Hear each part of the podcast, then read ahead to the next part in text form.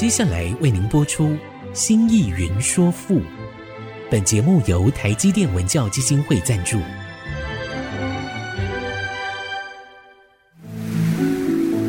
从气概山河的朝代风华，到细腻抒情的人生长叹，跨越朝代，开启诗词盛世，《新意云说赋》。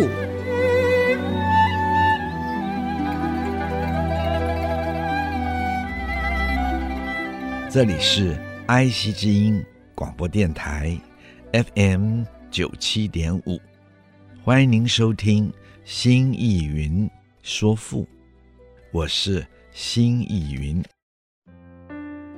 亲爱的听众朋友们，大家好。我们上一集说到公正无私，反见忠恒。公正无私。指的是有贤德的人，没有私心的人。反见中恒，反见是反而被认为、被看作中恒。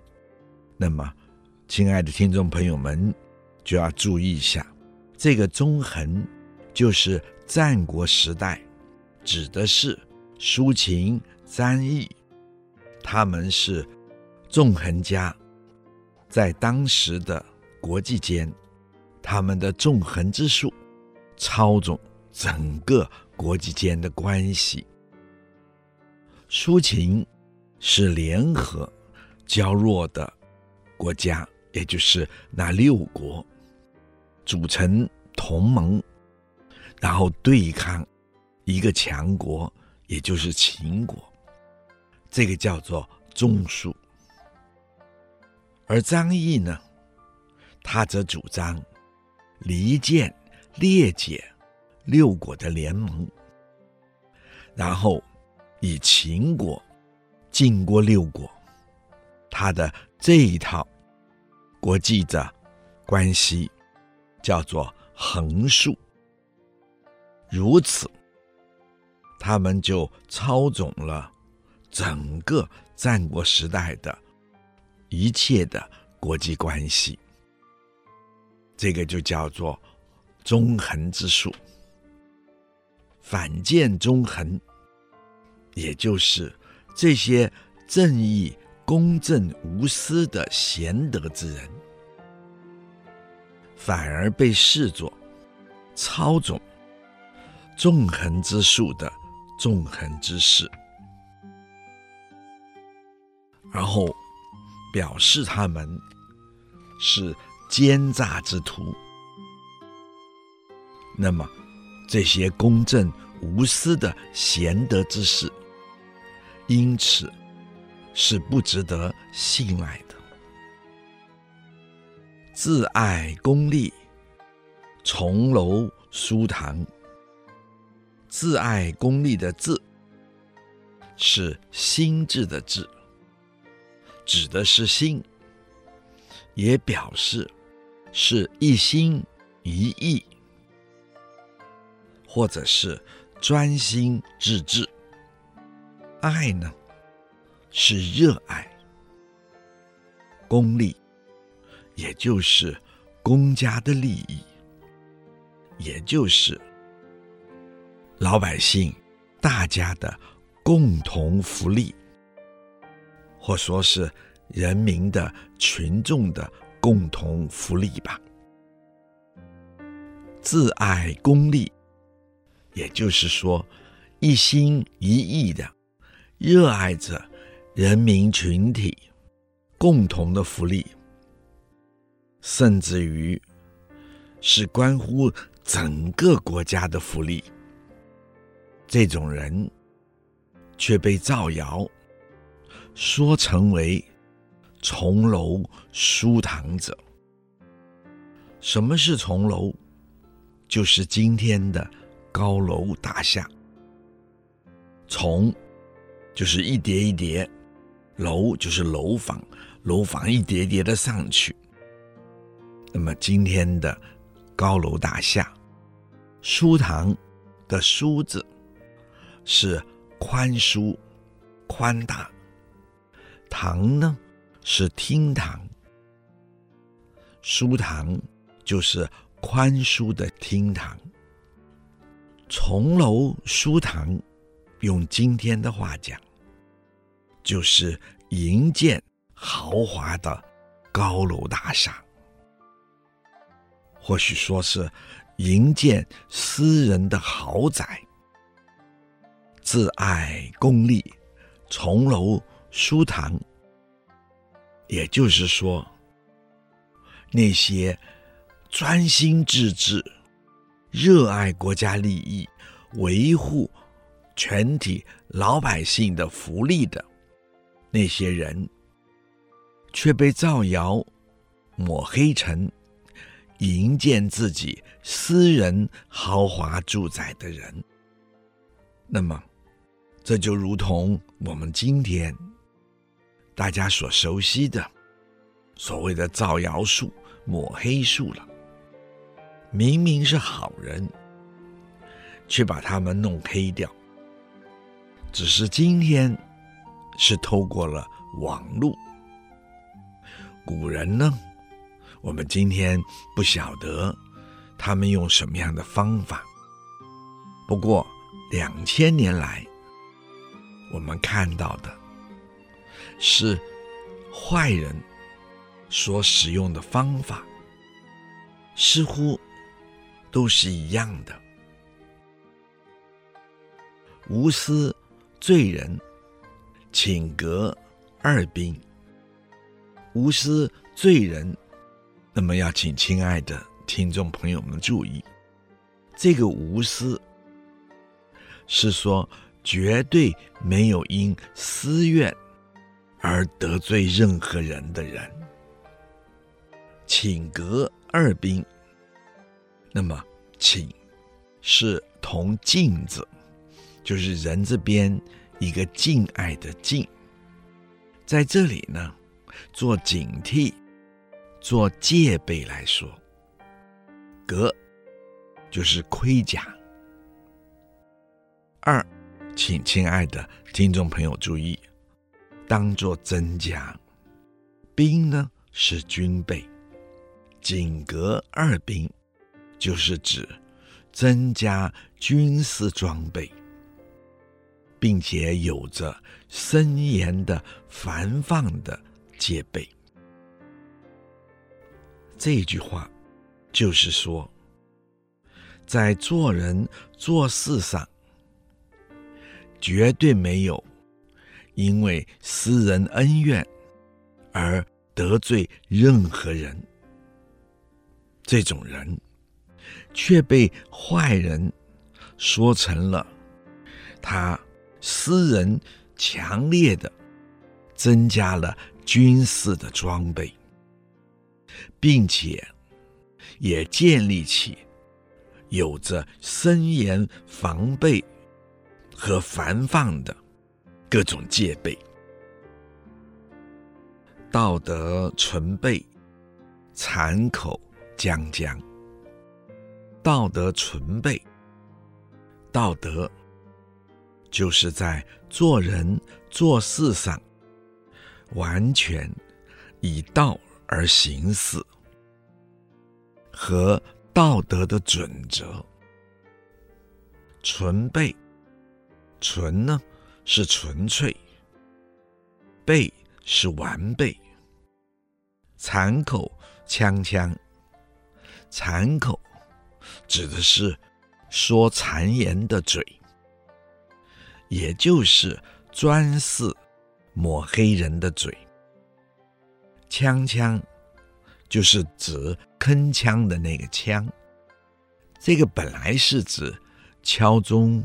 敲鼓的声音，在这里指的是谗言交集的声音，也就是成为集中被说谗言的那个焦点。换句话说，也就是权力被抹黑的那些道德之士。那么，换言之。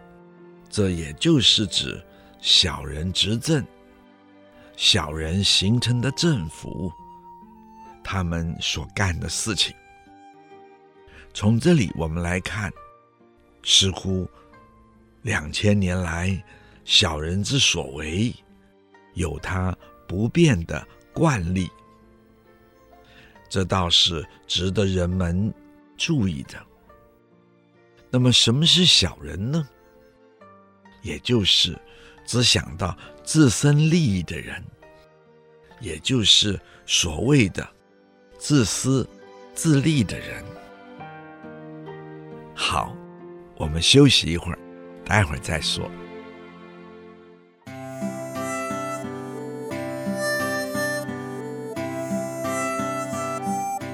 欢迎您再一次回到了爱惜之音主客广播 FM 九七点五心意云说赋。那么我们再来看，荀子说：“天下不治，请成鬼思；天地易位，四时易象。烈星运坠。”旦暮悔茫，幽暗灯朝，日月下长。公正无私，反见中恒。自爱功利，重楼书堂。无私罪人，尽格二兵。道德纯备。残口锵锵。这一段的赋，就是说，哎，现在啊，天下不再平安而有秩序了呀。面对这动荡的政治和社会呀，请允许我用辩思、讽刺。陈说，劝谏大家，也提醒大家吧。看看呀，看看呀，大家自己看看吧。现在在政治上，一切的是是非非、善善恶恶，都似乎颠倒错乱了呀。这就如同。原本天尊地卑，天在上，地在下的整个宇宙的秩序，都改变了位置了呀。甚至于四时春夏秋冬的方位，似乎也都跟着改变了方位啊。真所谓春夏。秋冬乱了套了呀！看看，冬天不冷了，秋天如同夏天一样热，春天不见了，夏天增长着，秋天极短暂，冬天似乎没有了，一切。都乱了套了呀！哎呀，天上陈列的星星都顶不住了，纷纷的下坠了呀！一天中，白天和夜晚也都不再分明了呀！每天似乎都灰蒙蒙的呀！而就人来说，那些心里幽暗的人士，都一跃而上原本鲜明光亮的政治舞台了呀！他们都文弄墨，耍起了刀枪啊，掌握了权力啊。而那些原本心里光明正大、才华洋溢、高尚的人，反而被压抑到了下层，甚至于他们也被完全的掩盖了呀！唉，唉，看看那些公正、无任何私心的人，反被舆论说成是专门策动纵横之术、耍弄政治的高手。那些一心一意只寻求国家人民福利的人，也反被说成了在私下为自己谋求利益。私建自己豪华的高楼住宅，并拥有宽敞豪华的客厅啊！他们享受着奢靡的生活，一生谨谨慎慎，绝不得罪人的人呐、也反被说成了他们为自己增加。军备武装，他们为自己戒备森严。哎哎啊！看看那些行为举止完全充满善意、合乎纯粹道德的人呐、却成为被众人抹黑的对象啊！成为了人们造谣、口诛笔伐、谗言不断的焦点啊！这成为一个什么样的世界啊？人人处曰：“敖报上将，天下悠险，恐失。”诗音，雌龙为燕庭，鴟鸮为凤凰。比干见枯，孔子惧匡。昭昭乎其知之明也，郁郁乎其欲食之不祥也。人人处曰。人人简单的说，就是有爱心、有贤德的人。其实，人人在儒家从孔子开始，就是指一个完整觉醒的人。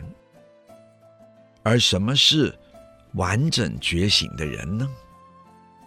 或许有亲爱的听众朋友们会问。这么个问题：什么样的人是一个觉醒完整的人？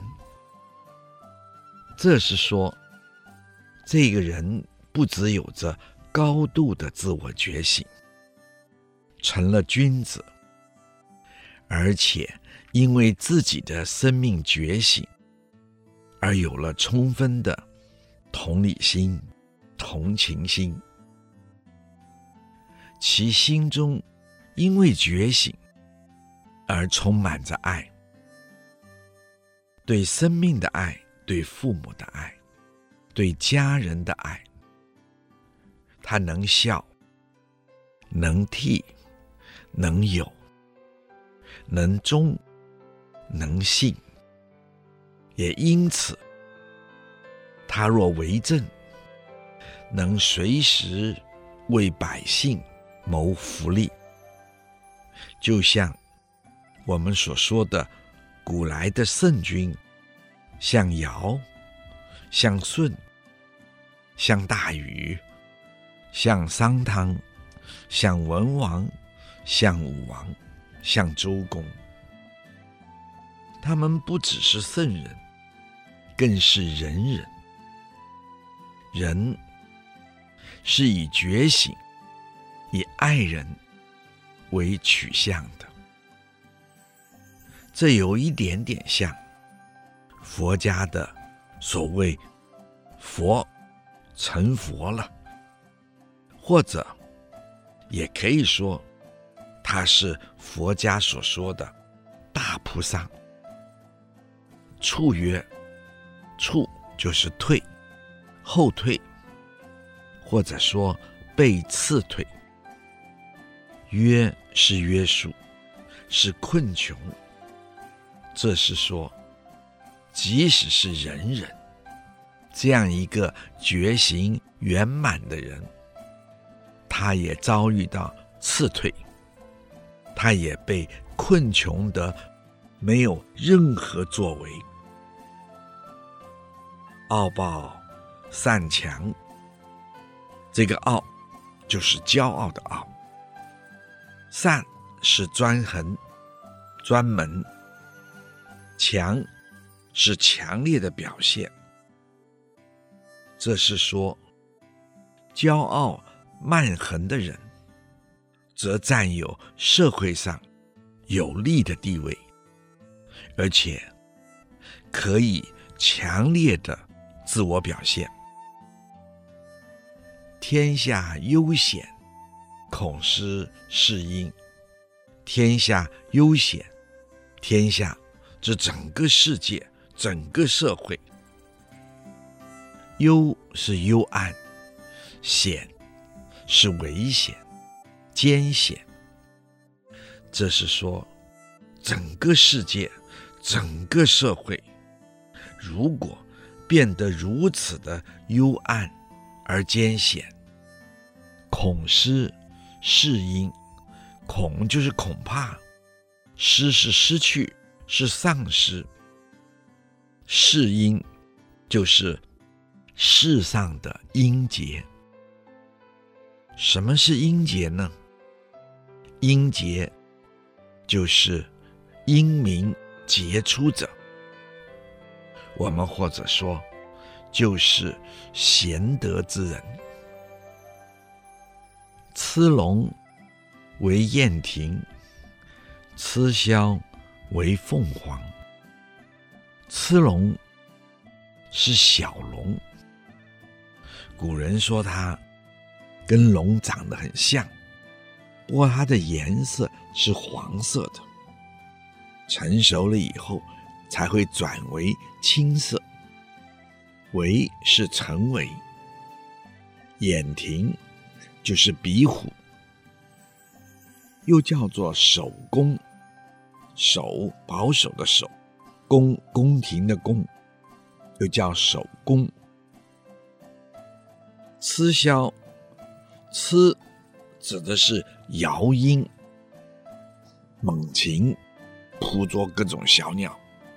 枭，古人说是不孝鸟，是一种恶鸟。又有的人说，指的就是猫头鹰了。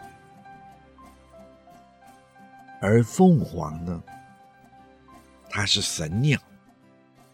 这就是说，那些吃枭的恶鸟，竟然代替了神鸟凤凰。我们先说到这儿，待会儿再说。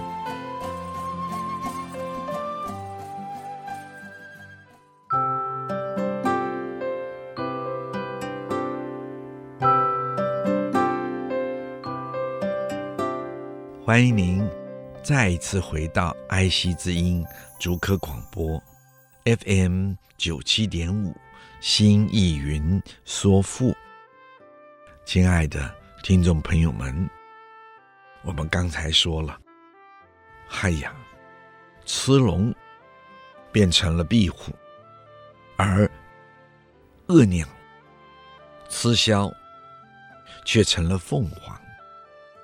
这是一个什么样的时代呀？请亲爱的听众朋友们想想看，体会体会。比干见哭，比干是商纣王的叔叔，他与箕子呢是同辈，他因为不断的劝谏纣王。纣王不听，嫌他太啰嗦了。比干表达，他是基于一片赤诚、一片赤心而劝纣王的。纣王听了，好，竟然是一片赤心，那我就把你的心，把你的胸膛破开来看看，你的心是不是红的，是不是赤色的？所以，比干见哭，就是比干被破开，让纣王看看他的心是不是红的，如他自己所说。孔子居匡，孔子，我想，亲爱的听众朋友们还都知道吧？因为在目前的教学上面，是有许多的学生已经不知道孔子或者某些重要的历史人物了。对孔子，他们顶多说：“哦，听过了他的名字，不过不知道他是谁。”那么孔子真是华夏民族的圣人，所以古人说。我们若无孔子，华夏若无孔子，那天下将冥冥的如长也。所谓的“天不胜仲尼，冥冥若长也”，因为他是平民教育的推广者，他是人类世界重要的。有关以人为主体、以人为真理的哲学的主张跟创建者，他使中国本身点亮了自己的眼睛和人们的心。仲尼呢，是他的字。孔子，我们刚才说。他是点亮了中国人的心的。他用什么点亮中国人的心呢？也就是由孔子提出了人的生命自觉，人具有生命自觉性，人性不只是欲望，更重要的，他有生命的自觉。如此，将人从动物的层面。生物的层面提升到觉性的层面，人的层面，由觉性而展现了人的同理心、同情心、爱，也就成为人生命以及人性的本质。这让人不再停留在动物的层面。其之所言、所为，就如同西方的耶稣、印度的释迦牟尼，他们也都是世间的圣人。而孔子居匡，居是困顿，匡呢是地名。这是孔子在第二次。周游列国，去宣扬人道精神的时候，经过了匡地，人们因为讨厌匡地原有的一个领导者，叫杨虎，他被匡人打跑了，而孔子长得有点像杨虎，所以当孔子。到了匡地，人们以为杨虎又回来了，于是大家把孔子团团围住，不让孔子通行进入匡内。所以说，孔子居于匡。昭昭乎，其知之明也。昭昭是光明的意思。乎是啊，是叹词。这是指比干、孔子在智慧上是如此的光明昭著。知就是智，智慧。这也就是说，比干孔子的智慧。明就是清明。郁郁指文采，他们又有文采。这些不只是指比干，指孔子，甚至也可以指到历史上这一类的人物。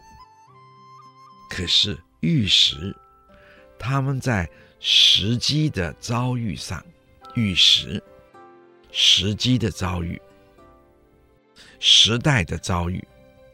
不祥，这个祥是善，不祥就是不善。这段赋的意思，也就是说，哎，在这个坏的时代呀，最好具有爱心、肯定、为百姓谋福利的那些仁人君子啊。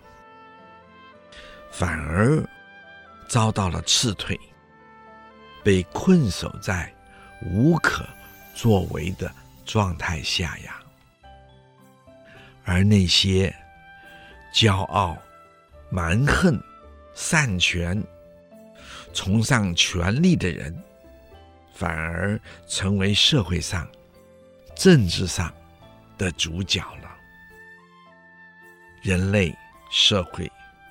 变得这么艰险阴暗，恐怕将来会完全丧失掉社会上原本的英杰呀。今天这个社会政治，吃龙被看成了壁虎，而吃腐鼠的尧鹰。猫头鹰却被当成了凤凰。看看那些比干这样为国忠心耿耿的人，却被当权者破开，挖出了心而去世。即使是大圣人，他点亮了整个中国社会的人心。的孔子，在匡地也被误解而围困住。唉，这人世间呐，即使有光明灿亮的智慧，有斐然的文采，当他在不对的时代，也会遭遇到不善的对待呀。好。我们先休息一会儿。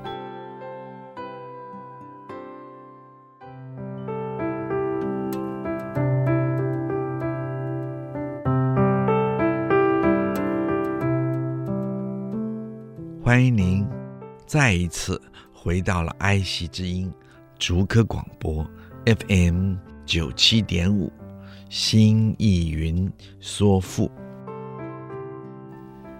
夫乎其欲礼仪之大行也，暗乎天下之悔盲也。昊天不负，忧无疆也。千岁必反，古之常也。弟子免学，天下不忘。圣人拱手，时机将矣。郁郁已矣，愿闻反辞。夫乎其欲礼仪之大行也。夫乎，这个夫，一个提手，一个不要的那个夫啊，就是一个弓，然后两直画插在里面，那个夫就是违逆的意思。乎是啊，其是他们，这是指像比干、像孔子这一类的圣贤。欲是想要，礼仪之大行，是大行礼仪的祷文。暗乎天下之悔盲，这个暗，门字边里面一个阴字的这个暗，通这个一个日字一个阴字的那个暗，就是黑暗的意思。天下是指世人，指社会。悔盲，悔呢，也就是昏暗；盲呢，指的是眼盲的人，就是瞎了眼睛的人。古人说：“在昭昭乎其知之明也，郁郁乎其遇时之不祥也，夫乎其欲礼仪之大行也，暗乎。”天下之悔茫也，要把它调成昭昭乎其知之明也，夫乎其遇时之不祥也，郁郁乎其欲礼仪之大行，暗乎天下之毁盲也。亲爱的听众朋友们，有没有听清楚这个古人他所调整的？这个句子，我就再念一遍。古人说：“在昭昭乎其知之明也，郁郁乎其遇时之不祥也，夫乎其欲礼义之大行，暗乎天下之悔盲也。”他要把它调成这样的句子。昭昭乎其知之明也，夫乎其遇时之不祥，郁郁乎其欲礼义之大行，暗乎天下之悔盲也。也就是说，以比干、孔子这样的圣贤，即使他们有着。光明灿烂的智慧，但在时代上却遭遇到不好的时代。即使是比干、孔子这些圣贤，他们满心想要礼仪能大行于世，可是整个世人都昏暗的，如同看不见。光明的瞎子一样，那么古人认为这样才是对的，所以他刚才调了那个句子。朋友们也可以跟着调理一下，用这样的句子来看一看：昊天不服，忧无疆也。昊天，这个昊就是通那个昊天的昊，就是日在上面，下面是一个天字。那么这个字就是指广大无边的意思，浩大的意思。不服就是不再是，不再是什么呢？亲爱的听众朋友们，一下。反应过来吗？它就是不再是光明正大的世界了啊！所以忧无疆也，这个忧是忧愁的忧，吾将是没有了边界。古人说，当天下不再光明正大，那么。这是令人有着无限忧愁的时刻呀。换句话说，在天下暗无天日、整个时间、整个时代晦明不亮的时候，这可是让人的忧虑无止境的呀。绝望到这个地步了，荀子却在这里一转：“千岁必反，古之常也。”这也就是荀子告诉大家、勉励大家，注意依天道，千岁必反。千岁形容时间的长久，必反。反呢，就是回返的返，就加一个错字边的那个反，也就是反转、回头。古人常说，宇宙有其规律，道有其规律，乱久必反。所谓老子说的“反者，道之动，古之常也”。这是自古以来的常道啊，常就是常道。弟子勉学，天不忘也。荀子勉励了他的学生，学生们好好的学习，努力的学习。弟子指学生，勉学的勉是努力。学是学习，天不忘也。只要你们肯努力，上天不会忘记的。上天不会忘记努力好学的人的。圣人拱手，几时将矣？圣人们拱手，拱手就是两手。做弓，表示拱手而待，不必多做些什么努力。那么圣人拱手而待什么呢？亲爱的听众朋友们，我想你们都是知道的，在乱世久了，必然反于治，回到一个安定的时代，这是天道的规律。因此，荀子勉励大家，未来仍是有希望的。大家努力吧，老天不会辜负你们的。这就让我想起了法国二十世纪初的大文学家，也是当时拿到诺贝尔文学奖的作家罗曼·罗兰。他说：“黑暗之后，黎明必将来到。天地不会永远的在黑暗之中。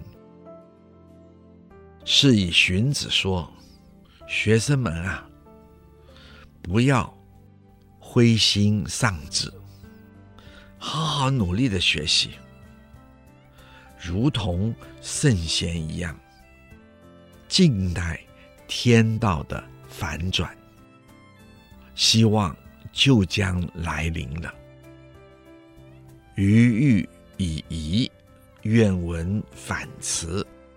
余是同，就是如同的意思。愚呢，荀子自称啊，那是个客气话。我这个愚笨的人，疑是耳。疑是疑惑，我这个愚笨的人呐、充满了疑惑啊！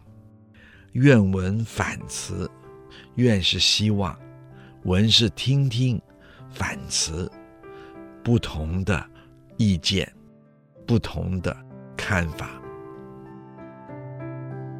好，今天就到这里。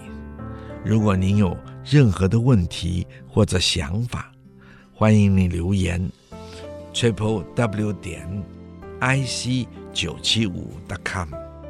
刚刚提到的作品，我们也会放在节目的网页上，可以边听边参阅。新意云说赋，我们下一次再会，谢谢大家。领略赋中风华。朝代气象，新义云说赋，由台积电文教基金会赞助播出。台积电文教基金会邀您走进富的一方天地，与人文经典相遇。